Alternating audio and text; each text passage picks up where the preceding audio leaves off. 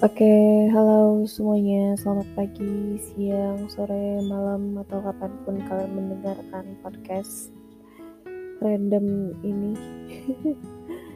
Kalau ada yang mau mendengarkan ya, seandainya ada pendengar yang memang ngikutin dari awal dibentuknya podcast Venesia ini sampai dengan podcast yang sedang didengarkan episode terbarunya, ya ampun Masya Allah terima kasih. Thank you so much. Garap ya Padahal mah gak ada yang dengerin. Gak apa-apa. Ya, Jadi apa kabar semuanya? Semoga masih dalam keadaan sehat walafiat. Nah jadi setelah dua bulan ya lebih kurang tuh aku nggak update podcast. Jadi podcast ini tuh memang didesain sepertinya hilang timbul ya dia kadang selalu nggak selalu sih kadang-kadang rutin diuploadnya kadang-kadang udah berbulan-bulan gak diupload ya. Jadi kayak menyesuaikan waktu dan kondisi narasumber gitu. Kebetulan karena memang posisinya aku lagi jauh aku lagi di kampung halaman dan sedang tidak di Bandung jadi tidak bisa melanjutkan sesi podcast bersama teman-temanku yang tadinya kita sudah merencanakan akan membuat podcast bersama bersama uh, apa ya bestie time ya? Ya bestie time itu juga kayak pending dulu lah ya. Karena semester ini itu aku full uh, bakal di kampung halaman. Karena aku mengikuti program MBKM nah jadi karena aku baru aja mengikuti program MBKM yang bisa dibilang bukan baru lagi. Bentar.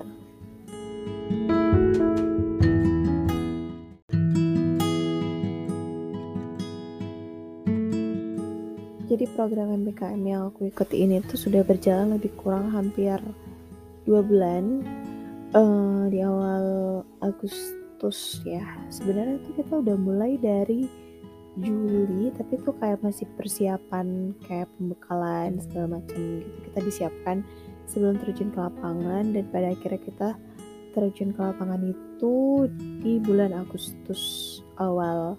Sampai dengan hari ini aku juga masih menjalankan program tersebut. Tentunya karena ini programnya hmm, bareng-bareng ya sama tim gitu.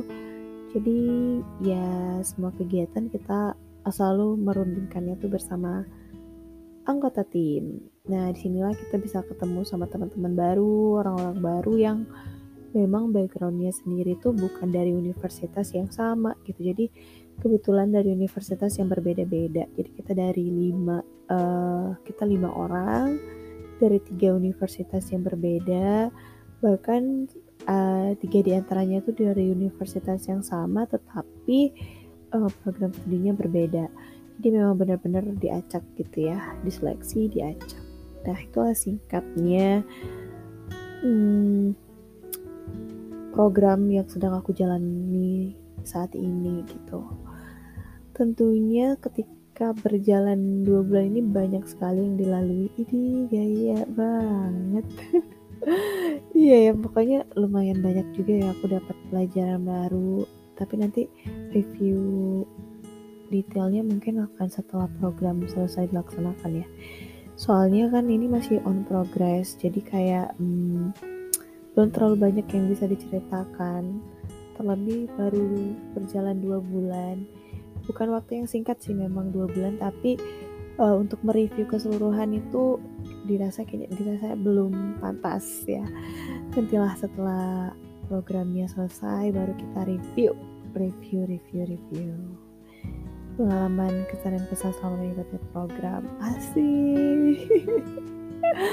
Nggak penting gak ada yang mau tahu juga tapi kayak nggak apa-apa yang mau kasih tahu kenapa? Oke jadi uh, ketika ketemu sama teman-teman baru awalnya tuh aku merasa bahwa um, berjalan lancar ya dari awal aku ikut program. Maksudnya dari awal aku oh, tahu program ini?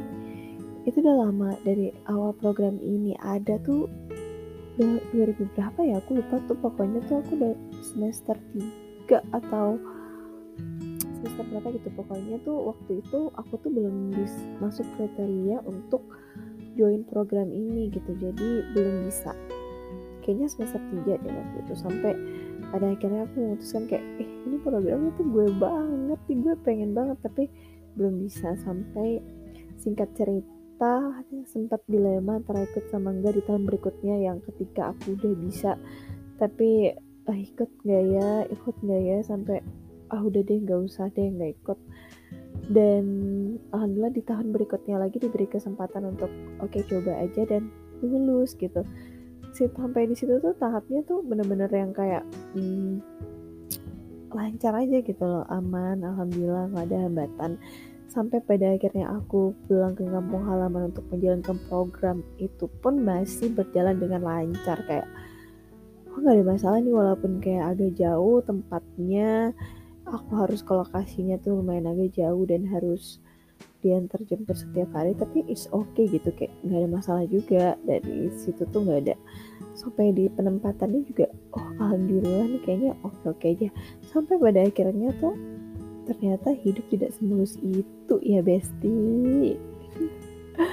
yang namanya hidup tuh pasti ada up and downnya ya. Ada yang memang di mana kita akan melewati fase-fase yang mendewasakan kita. Ternyata adalah strugglingnya tuh di hmm, teman-teman di kelompok sebenarnya menurut aku uh, bukan struggling yang gimana banget ya maksudnya ya namanya kita ikut program kita kerja sama-sama tim pasti ada uh, nano-nano lah ya rasanya ada percikan-percikan ada kayak warna-warna lah di grup itu gitu. Mungkin hmm, hal yang sedang aku rasakan sekarang ini tuh mungkin itu sekarang ini menjadi keresahan gitu ya. Tapi kan di masa yang akan datang nantinya tuh akan menjadi cerita gitu. Kalau ternyata aku pada saat itu tuh melewati hal yang kayak gitu loh gitu.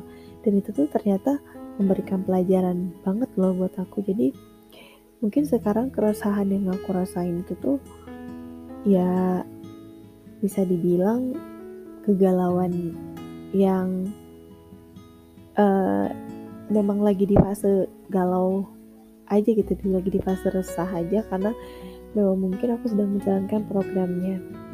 Nah jadi singkat cerita hmm, ketika semua sudah berjalan mulus gitu ya nah percikan-percikannya datang di saat ada um, how to say ya hmm, ada yang error nih dari anggota kelompok aku tuh ada yang error.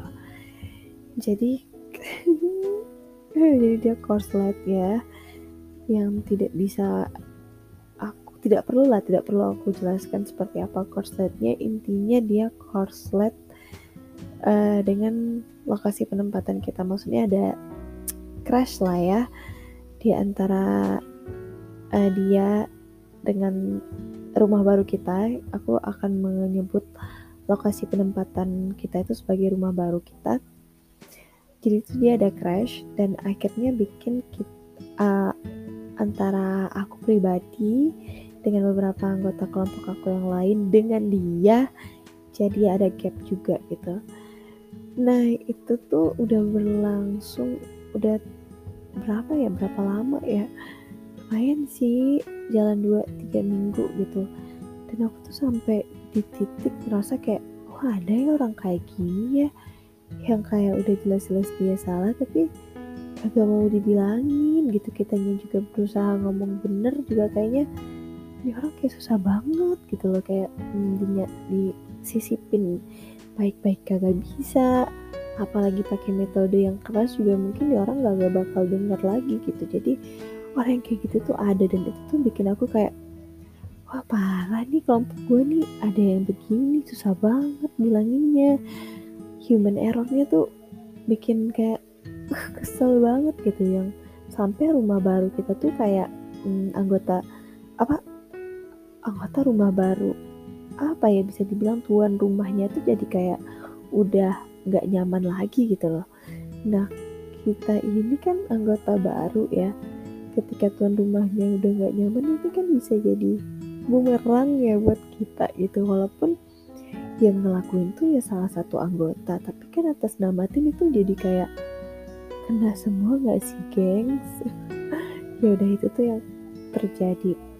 Dan pada akhirnya sampai dengan hari ini gitu ya yang bersangkutan itu belum bisa diselamatkan. Dalam artian dia ini masih keke dengan pikirannya sendiri dan ini tuh jadi kayak PR banget sih ya sebenarnya kalau kita bekerja sama dalam tim tapi ternyata ada satu yang error gitu ada satu yang korslet. Satu dua korslet tuh bermasalah cuy. Soalnya lumayan berdampak kenapa? Karena kan pada awalnya kan hubungan tim kita tuh baik-baik saja.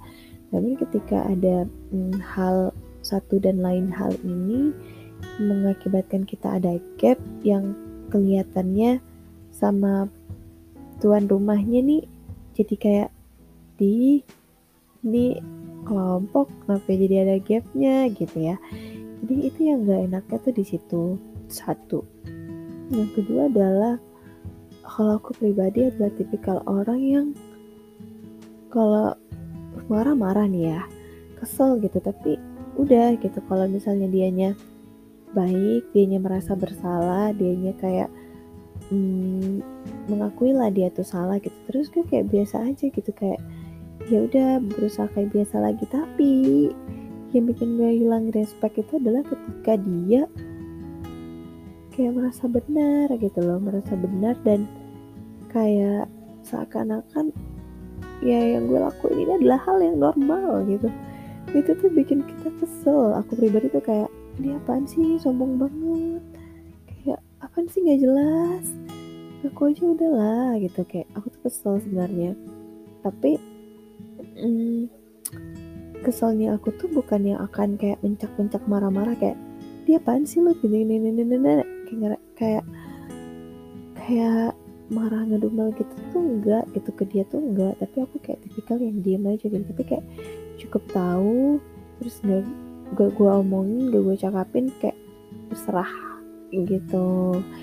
Nah ini tuh yang sebenarnya tuh malah jadi nggak baik ya. Maksudnya ada apa-apa tuh ya baiknya tuh diomongin gitu. Tapi kalau aku pribadi ketika udah aku omongin dia nggak dengar juga ya udah aku sama sekali nggak peduliin dia gitu. Sedangkan hal itu tuh nggak bisa kalau dalam kelompok tuh apalagi kita cuman berlima ketika memang kita udah negur teman kita gitu tapi dianya memang nggak mau dengerin. Nah kita tuh nggak bisa yang kayak sama sekali nggak menghiraukan dia gitu. Itu nggak boleh sebenarnya. Jadi hal yang aku lakukan ini tuh salah ya. Dengan tidak memedulikan dia tidak mengajak dia tuh sebenarnya tuh hal yang salah. Jadi mungkin mana pun korsletnya dia nih tetap kita harus mulai gitu. Kitanya harus kayak eh udah ayo gitu. Ya tetap baik lah mau gimana pun orangnya gitu. Tapi hal inilah yang aku kayaknya masih harus belajar ya. Soalnya aku rada yang kayak itu bodo amat lah kalau nggak mau join kita ya. Ya udah weh gitu. Padahal itu mah nggak boleh ya. Ya itulah keresahanku pada dalam waktu yang dalam waktu dua tiga minggu ini gitu. Terus tadi tuh kita tuh udah coba ngobrol lagi ya. Kita coba ngumpul ngobrol lagi. Tapi yang namanya karena masih emosi gitu ya. Temen aku tuh pada emosi dan aku juga emosi gitu kayak dia apaan sih? Nggak jelas banget kenapa jadi kayak mau mojokan kenapa jadi kayak gak mau mengakui kesalahan kenapa jadi kayak mau menang sendiri. Jadi tuh tipikal tipikal orang dalam mengekspresikan emosi dia tuh kan beda ya beda-beda ya. Masing-masing orang kan beda-beda punya caranya sendiri. Nah dua uh, temanku ini adalah tipikal orang yang bisa kayak um, mengkom bukan mengkomunikasikan ya lebih kayak marah-marah yang nyerocos gitu ngerti gak sih? Guys kayak yang marah-marah aja gitu kayak nah, nah, nah, nah, nah kayak nggak mau diam gitu kayak ketika dia ngomong dia tuh berdebat lain istilahnya berdebat. Nah dua orang tuh kayak sama kuatnya gitu loh dalam berdebat ya sama kuat dalam berdebat jadi kayak tau gak sih kalian kalau udah orang dua orang berdebat kusir yang debat kusir yang kayak dua-dua tuh nggak mau diem gitu loh kayak terus-terusan nyerocos jadi kita tuh bingung mau dengerin yang mana. Nah gue tuh orang yang gak bisa banget ya ngeliat atau ngedengerin orang yang kayak gitu. Menurut gue kayak gak ada penyelesaiannya woi lihat aja kayak kita tuh nggak bisa dengerin siapa yang ngomong dengan jelas ya kita tuh bingung nih mau dengerin siapa. Ditambah lagi tuh kayak dua-dua emosi kayak dapat apa sih? Penyelesaian kagak? Emosi iya gitu. Tambah lagi yang satu kayak hmm, temen gue yang bermasalah ini malah yang kayak ya ya pergi ya ini mau ada kegiatan lain nenek kayak ih lu yang bermasalah tapi lu yang pergi tuh kayak apa sih? Gitu loh. Sampai akhirnya tuh aku cuma ngedumel dalam hatinya kayak ini apaan sih? Kayak gitu gak jelas banget. Kayak bukannya nyelesain masalah malah ini malah kayak jadi aku tuh ngedumel sendiri gitu. Karena aku tidak bisa mengekspresikan ama eh, emosi itu dengan berkata-kata. Karena aku bukanlah orang yang bisa kayak debat kusir gitu tuh kayak gak bisa aku tuh. Jadi aku harus kayak ya udah sekarang tuh masalahnya apa? Ya gini kan nah itu tuh nggak bisa kayak gitu. Aku tuh mau tuh kayak satu-satu ya ngomongnya aku dulu nanti kamu. Tapi ketika di satu sisi teman aku tuh ada yang nggak bisa kayak gitu ada yang kayak pokoknya dia ngomong ngomong terus kayak duh males deh. Kayak gitu. Ya namanya juga masih ini ya kita masih muda gitu masih berapi-api lah kadang-kadang agak kurang bisa ngontrol emosi gitu tapi um, kebetulan tadi tuh um, salah satu guru ya di tempat itu tuh bilang kalau sebenarnya hal yang kayak ginilah yang akan mendewasakan tim gitu maksud mendewasakan para anggota tim. Kenapa? Kena, karena hmm, kita kan di sini bareng-bareng gitu ya. Otomatis dengan karakter yang berbeda-beda, dengan isi kepala yang berbeda-beda, dengan prinsip yang berbeda-beda gitu.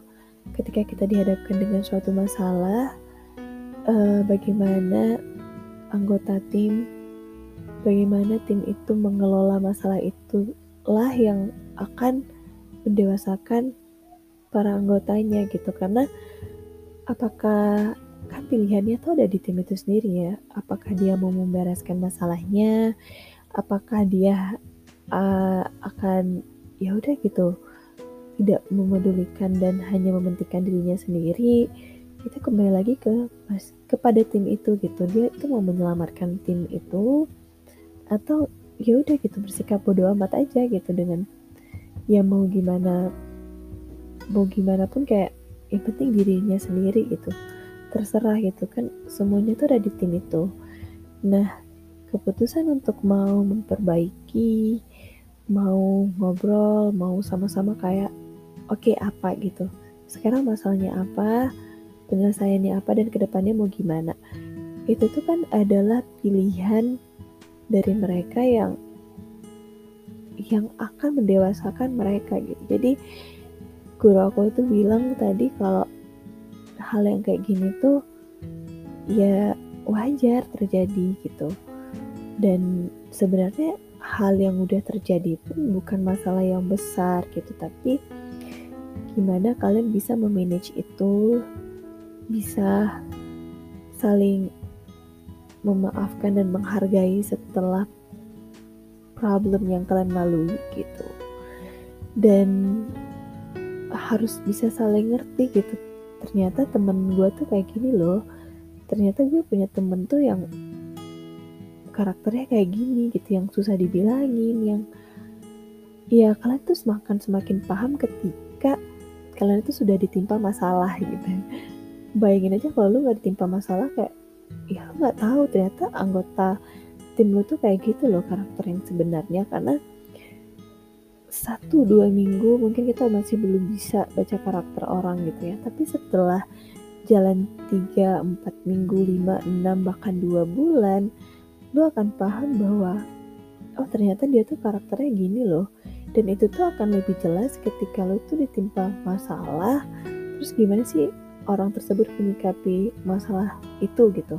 Nah itu lebih jelas lagi kan kelihatan karakternya kayak gitu Nah, sebenarnya yang ingin aku sampaikan pada malam hari ini adalah ini direkodnya malam. Nggak tahu yang dengerin itu akan pagi siang sore malam. Ya bebas lah ya.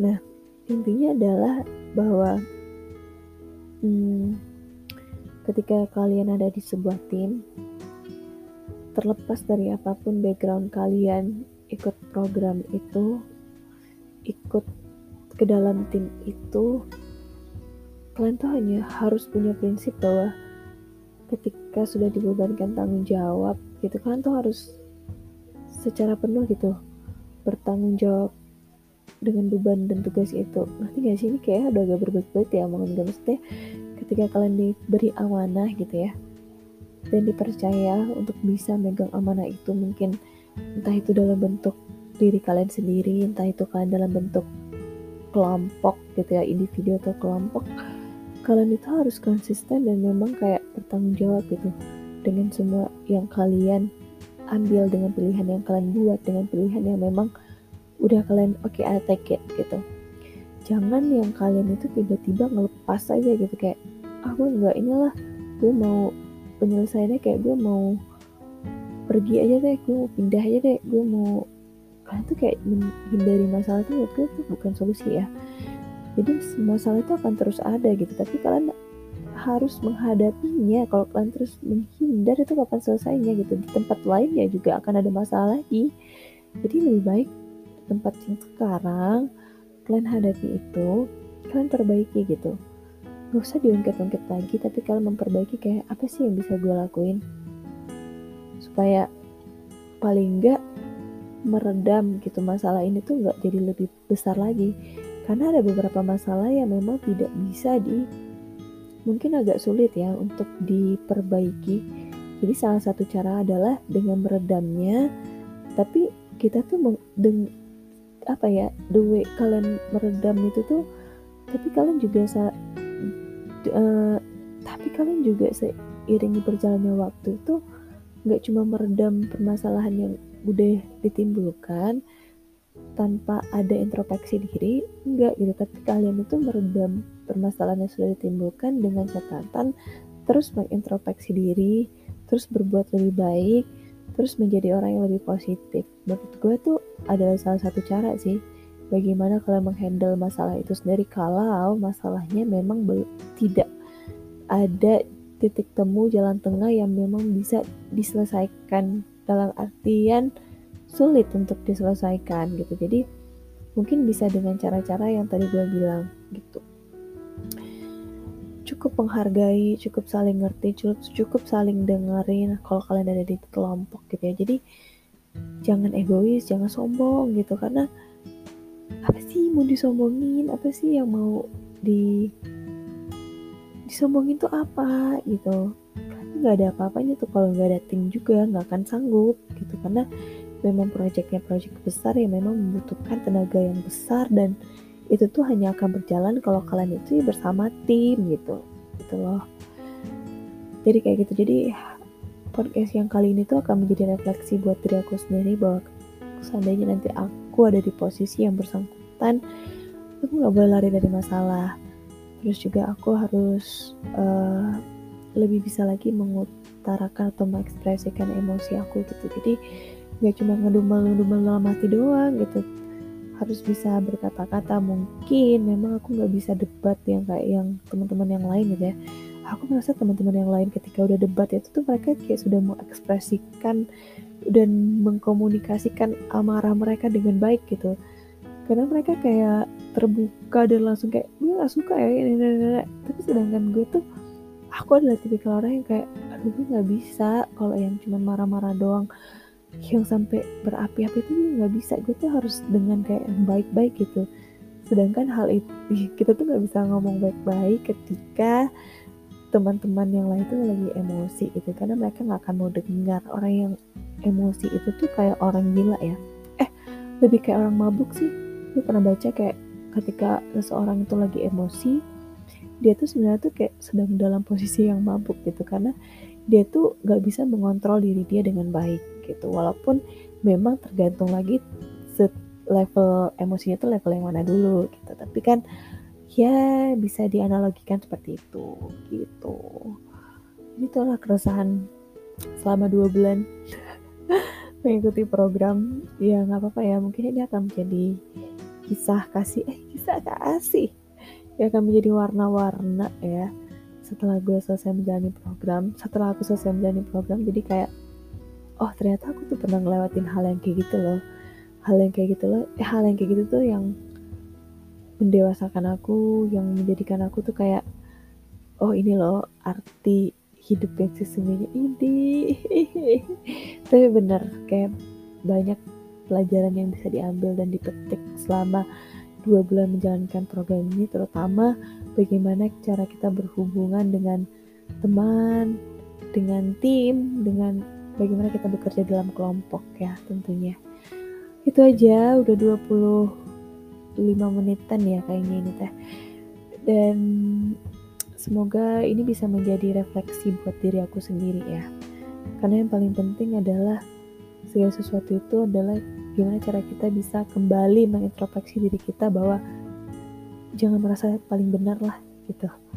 Walaupun siapa pun yang salah, tetap harus merefleksikan itu ke diri sendiri. Seandainya kita di posisi dia, seandainya kita yang ngerasain itu, seandainya kita yang ada kayak kita yang ada di situ gitu. Mungkin akan seperti apa mungkin kita akan bagaimana. Jadi harus merefleksi diri ya. Itu aja buat malam ini. Udah panjang banget nih. Gak tahu deh ini semoga bisa menjadi pembelajaran buat yang mendengarkan juga. Dan sampai ketemu lagi di episode selanjutnya. Sehat-sehat semuanya. See you.